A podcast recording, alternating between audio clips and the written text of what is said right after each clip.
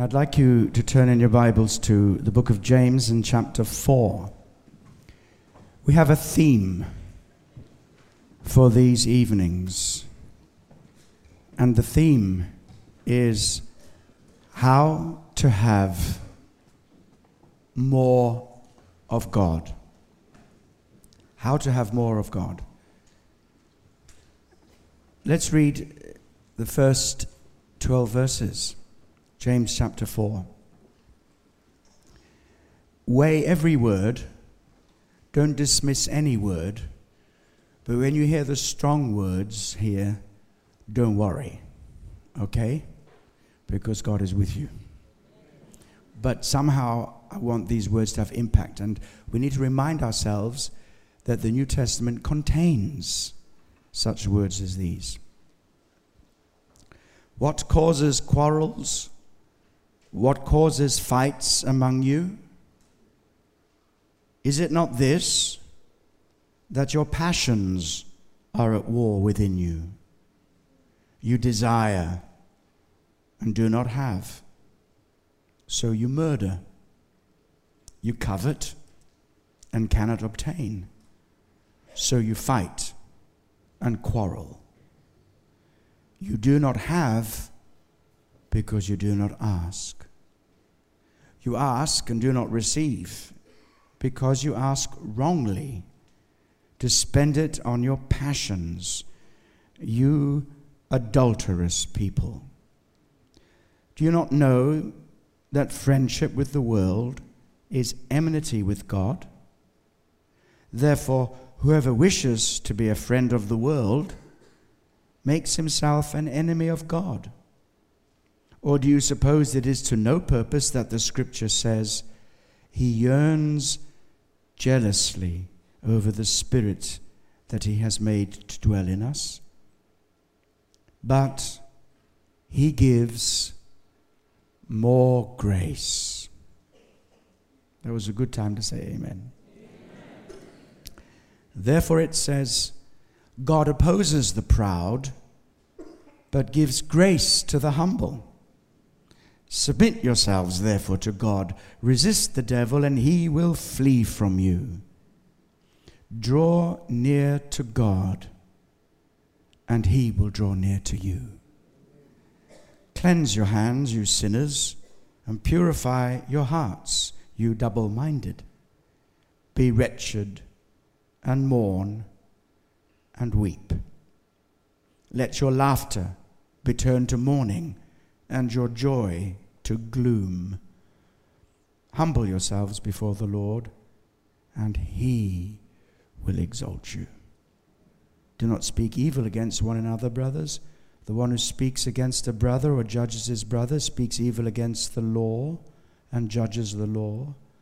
But if you judge the law, you're not a doer of the law, but a judge. There is only one lawgiver and judge, who is able to save and to destroy. But who are you to judge your neighbor? Do you want more of God? Well, one of the things that I will say tonight is that if you and I want more of God, then we have to learn to win the battle within. If I were to ask you, why do you want more of God? One of the answers that some people might give is because I want to feel good. You want more of something that makes you feel good. But there are many things that make you feel good. Many, many things. But not all of them are good. Only God is good. That's why we want more of him. See, there is a hunger in each and every one of you. Trudy was testifying to that. And this is one of the hallmarks of these early days where we sense God drawing nearer. The closer he gets, the more we want. The more we want, the closer he gets. The closer he gets, the more we want, and so on. But have you ever considered why it is that you desire God above all things?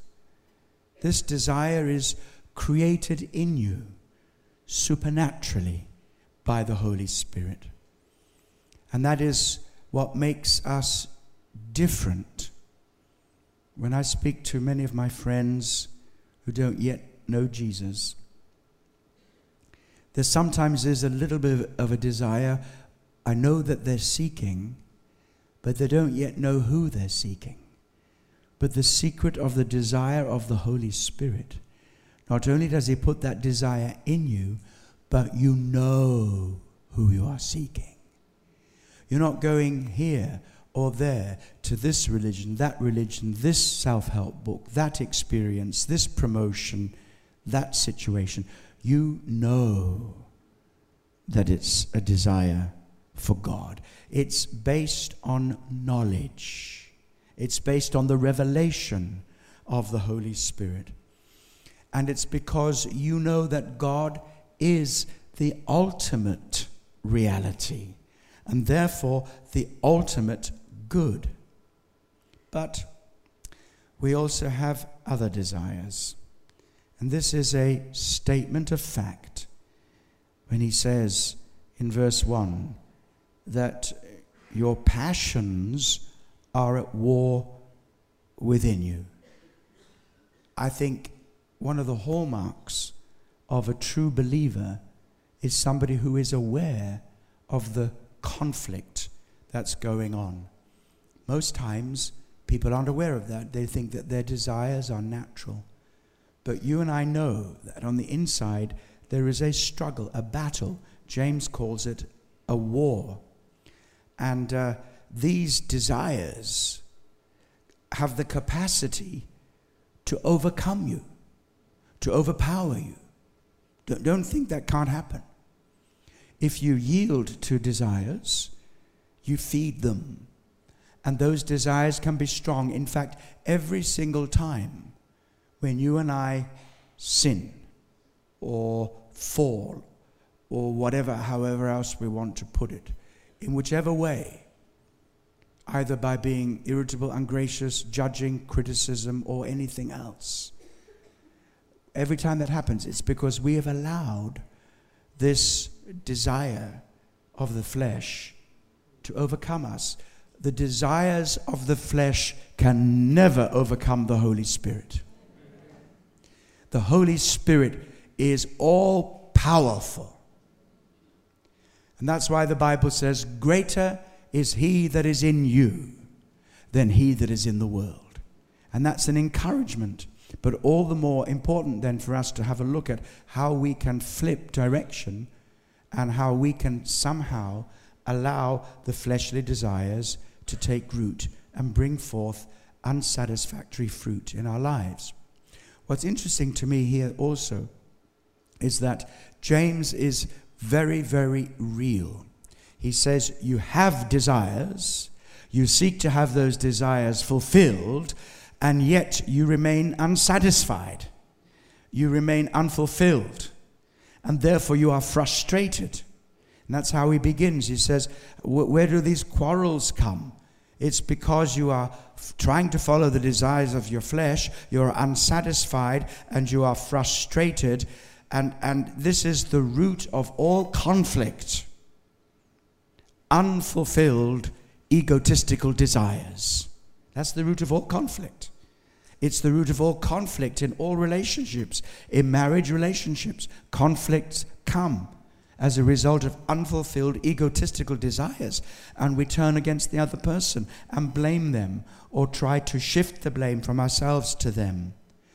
I think it's very, very important in this church and in this ministry that we recognize the supreme importance of unity. Never let the devil put a piece of paper between us, now more than ever, because it is good and pleasant when brethren dwell together in unity. It's like the anointing oil. And it's not just likened to the anointing oil, it's the result of the anointing oil, and it's the preparation for more anointing when we join together in unity of spirit, in unity of heart, and in unity of purpose. And there at the end of that Psalm one thirty-three, which I'm quoting, it says, "For there the Lord commands the blessing." And we want him to command the blessing over us. So be careful who you criticize. Be careful who you attack. And allow the Holy Spirit to keep you in the spirit of grace. So, answers.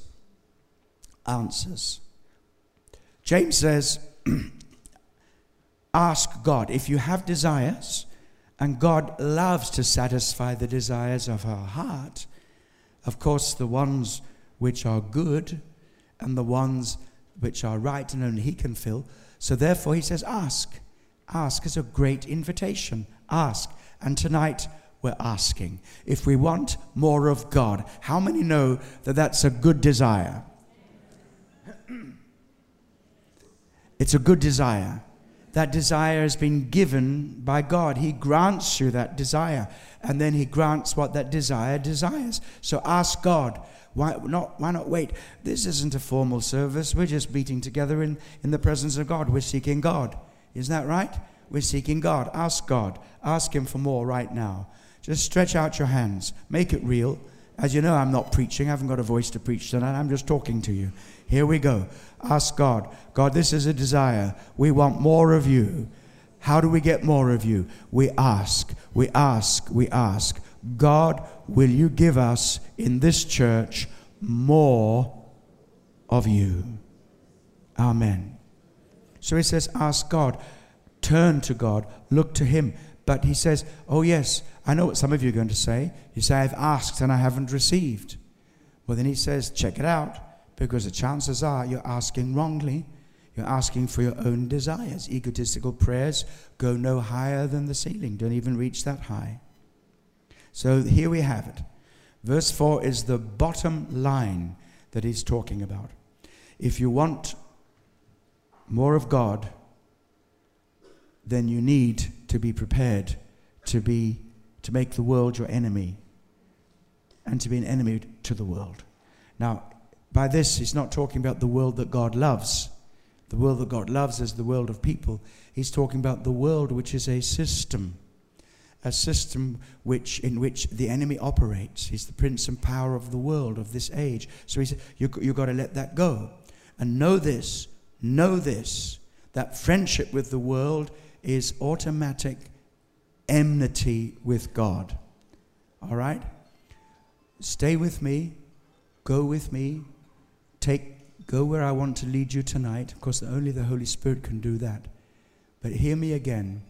I truly believe that if we go through this door tonight, the door of humility, the door of repentance, in a solemn assembly, which is this, which this is rapidly becoming, then there is no telling what's on the other side of that door. But we have to have to begin here in this week, this week. So the bottom line, friendship with the world is enmity with God. And then he goes on to talk about double-mindedness. So you see there in verse four, friendship with the world is enmity with God. And yet none of us is saying, yeah, that's what I want. I want to be an enemy of God. Please help me become an enemy of God. We're not saying that. We are here because we want more of God. Right? But the problem is double-mindedness. That's the problem. And, and this is what presents, prevents you from having more of God. And the word he uses here is the word adultery. Verse four. You adult, adulterous people. You adulterous people. It's strong language. Just thank God that James is not your pastor. You adulterous people. Now, let, let's allow the scripture to speak. um, it's easy for, you know, a gung-ho preacher to say, I'm going to eradicate sin in the church. And they preach against sin, but they sometimes can do it in a fleshly way. Let, let the scripture speak. God's words are spirit and life. You adulterous people. And spiritual adultery is one of the most common problems that we face as believers. What, what do I mean by that? What does James mean by that? What he, what he says here basically is you want God, but you want the other as well. You want to have your cake and eat it. If this, there's a kind of spirit of deception, there is a, an illusion that the enemy has fabricated before our eyes. Let me tell you the truth, which you can see for yourself. It's not possible. If you want God, you cannot have the other stuff. And how does it happen?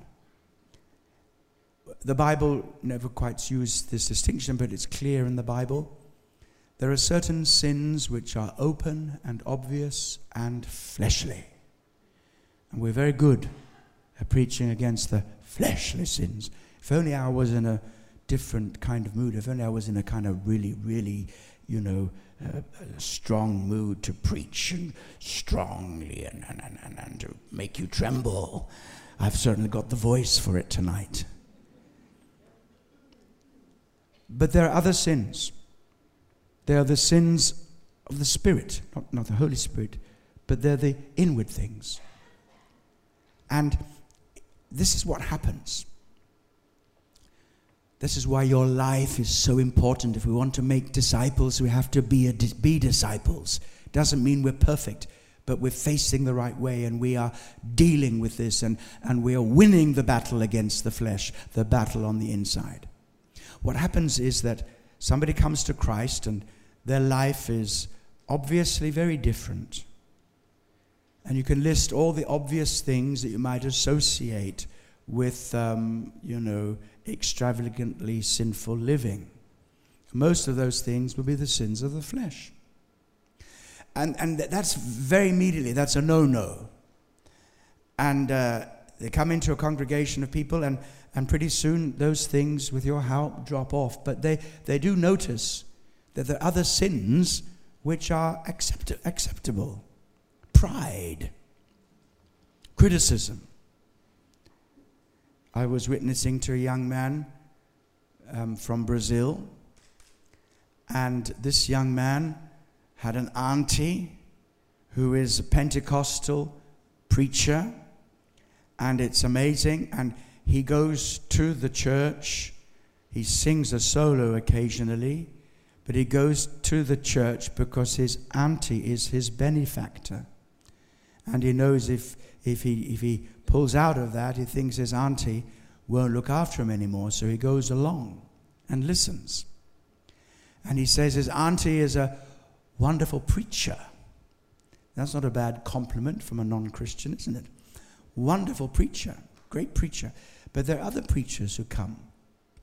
And he notices every time they go home to have dinner after the service and another preacher has been there, the auntie says, well, very good message this morning, but.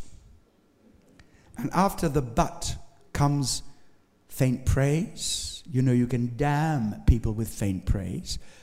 Not bad for a beginner. Or something like that. And then some words of criticism come constantly. So this young man says there are certain sins that are, I, I, that, you know, we'll be condemned for, like this is sins I'm committing. They condemn me for those things. But, but what, what about this? What about that kind of negativity? What about that kind of jealousy? What about that kind of criticism? The inability to honor, the inability to say thank you, the inability to encourage. And, and these things are serious in the eyes of God. So there's a double-mindedness that's happening. How else does it manifest? It manifests in things like, well, okay, a Sunday is for Jesus. Now, I know I'm on safe ground tonight because tonight's Wednesday. Some Sunday is for Jesus. And my workplace is my workplace, and that's where I am. That's what I do. And don't expect the church to get any more of my time. And they think it's normal. Because if you take the spiritual temperature in the average church in Great Britain, it is normal. But it's not normal with God. It's not normal in the kingdom of God. So there, that is a form of adultery. If your profession, your family, your career, your pleasure, your ambitions, in fact, anything at all, legitimate, some of these things, and good in their own proportion, but when they become out of proportion and take the place of God, so that you become useless to God. You will not serve Him. You will not open your heart or your home. You will not speak about Him. You will not do anything that causes you inconvenience because you are a normal Christian. That's spiritual adultery. One of the main reasons why some of our men and women are not serving God through the salvific and doing everything that it calls us to do, which is to win souls for Christ, consolidate them in the faith, train them into leadership, and release them into the harvest field. The whole thing, one of the main reasons why it isn't happening with some people as it should, is because they are spiritual adulterers, trying to have their cake and eat it. Now, I'm not trying to come on strong, and I certainly don't want to breed any condemnation here, but I want you to know the truth so that you can be set free, because the truth sets you free, and the truth leads you to the grace of God. And I believe this will prevent you from having more of God. Then there is this remarkable statement where we are reminded that God is not a metaphysical iceberg. He's not a monolithic brick, cold and hard as stone. God is emotional. Did you know God has feelings? And He describes one of them here. He says, oh, do you not know, verse five? Do you suppose it's to no purpose the Scripture says He yearns over the Spirit, jealous, He yearns jealously over the Spirit He's made to dwell in us. Just, that's remarkable. God is jealous, and guards jealously what He's put in you, and yearns over it. What is this yearning, this jealous yearning? He is yearning for fruit from your life. He is yearning for the response from your life. He's given us everything, but we still have to choose. And tonight we're going to renew our cho- choices. We're going to renew our covenant before God. Now, maybe even at this point, James is thinking, though he's speaking by divine inspiration, oh boy, maybe I'm coming on too strong. Maybe I'm crushing them with these true but strong statements. But then he says, oh yes, I know, I will remind them of the grace of God.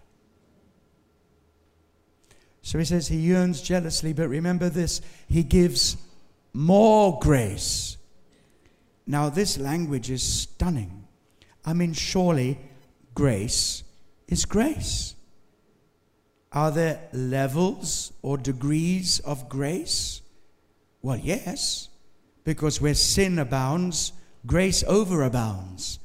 So God has still yet more grace to pour into our lives.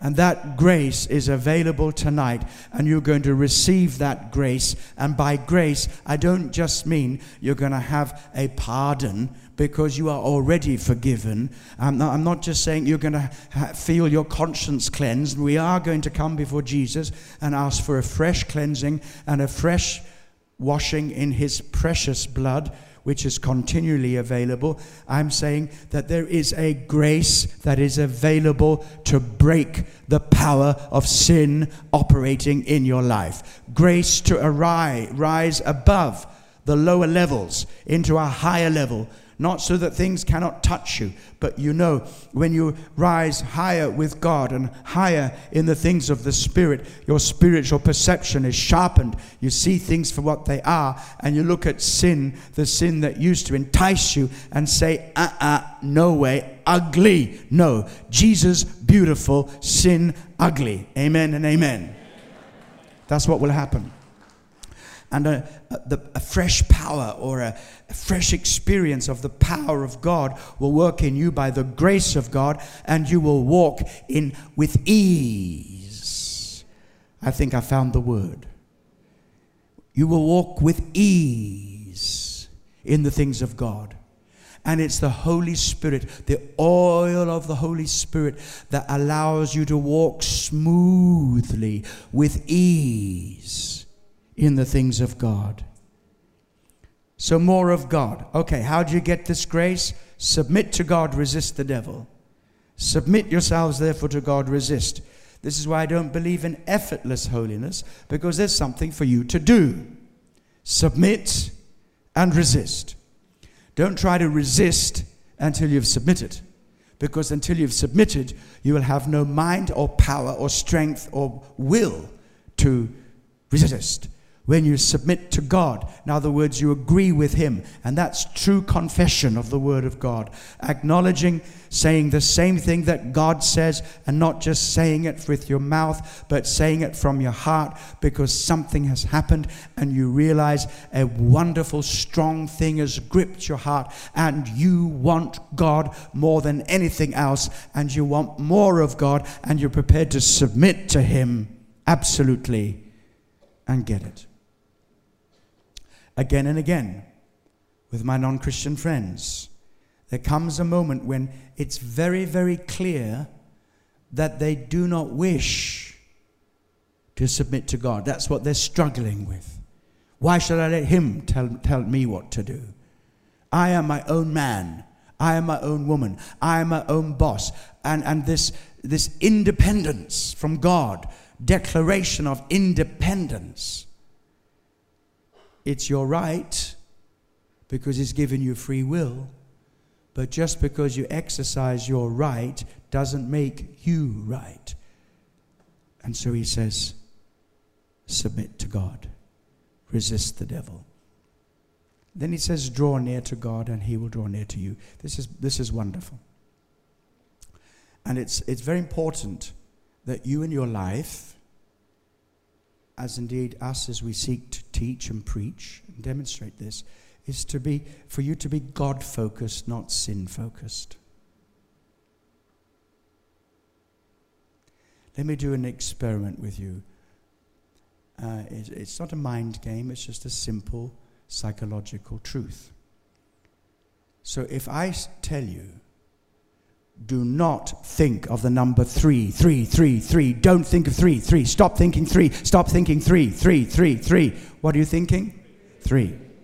But if I say to you, don't think three, three, three. Think seven, seven, seven. What what number is going through your mind? Seven. It's not, it's not hypnosis. It's just a simple thing. Okay? So what you want to be full of, that's what you focus on. And and a lot of holiness preachers preach only about sin, and they like to identify sin and say, and have you so conscious of sin in your life that you're paralyzed and can't move. The only time you need to be conscious of sin is the time to forget it, because God has forgotten it. And so you turn to God, and in turning to God, you've turned away from the sin, of course you have. And it's, it's important and right to come before God and say, yes, Lord, I've displeased you in this, but I turn to you. I put it behind me. And here's this wonderful promise. You want more of God? Here it is. If you want to take nothing away but this, take this away. Draw near to God, and he will draw near to you. It's a promise, an unbreakable promise. And you know what? We're drawing nearer to him tonight. That's why we're here. Cleanse your hands, purify your hearts. You double-minded, verse eight. So again, it's that spiritual adultery. What, what's a pure heart? A heart that is wholly set on him. And then he summarizes the whole thing in verse ten. Humble yourselves before the Lord, and he will lift you up. He will exalt you.